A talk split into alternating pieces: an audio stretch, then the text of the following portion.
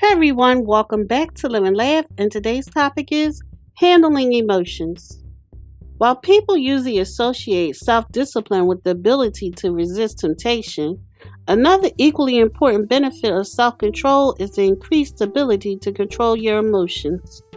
Both negative and positive feelings make our lives more exciting, but they can also jeopardize our long term goals if we let them influence our behavior too much.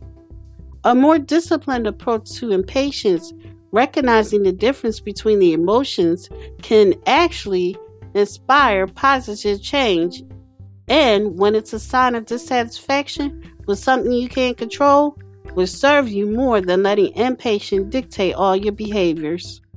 Thank you for listening. If you know anyone that could benefit from this, please go ahead and share it.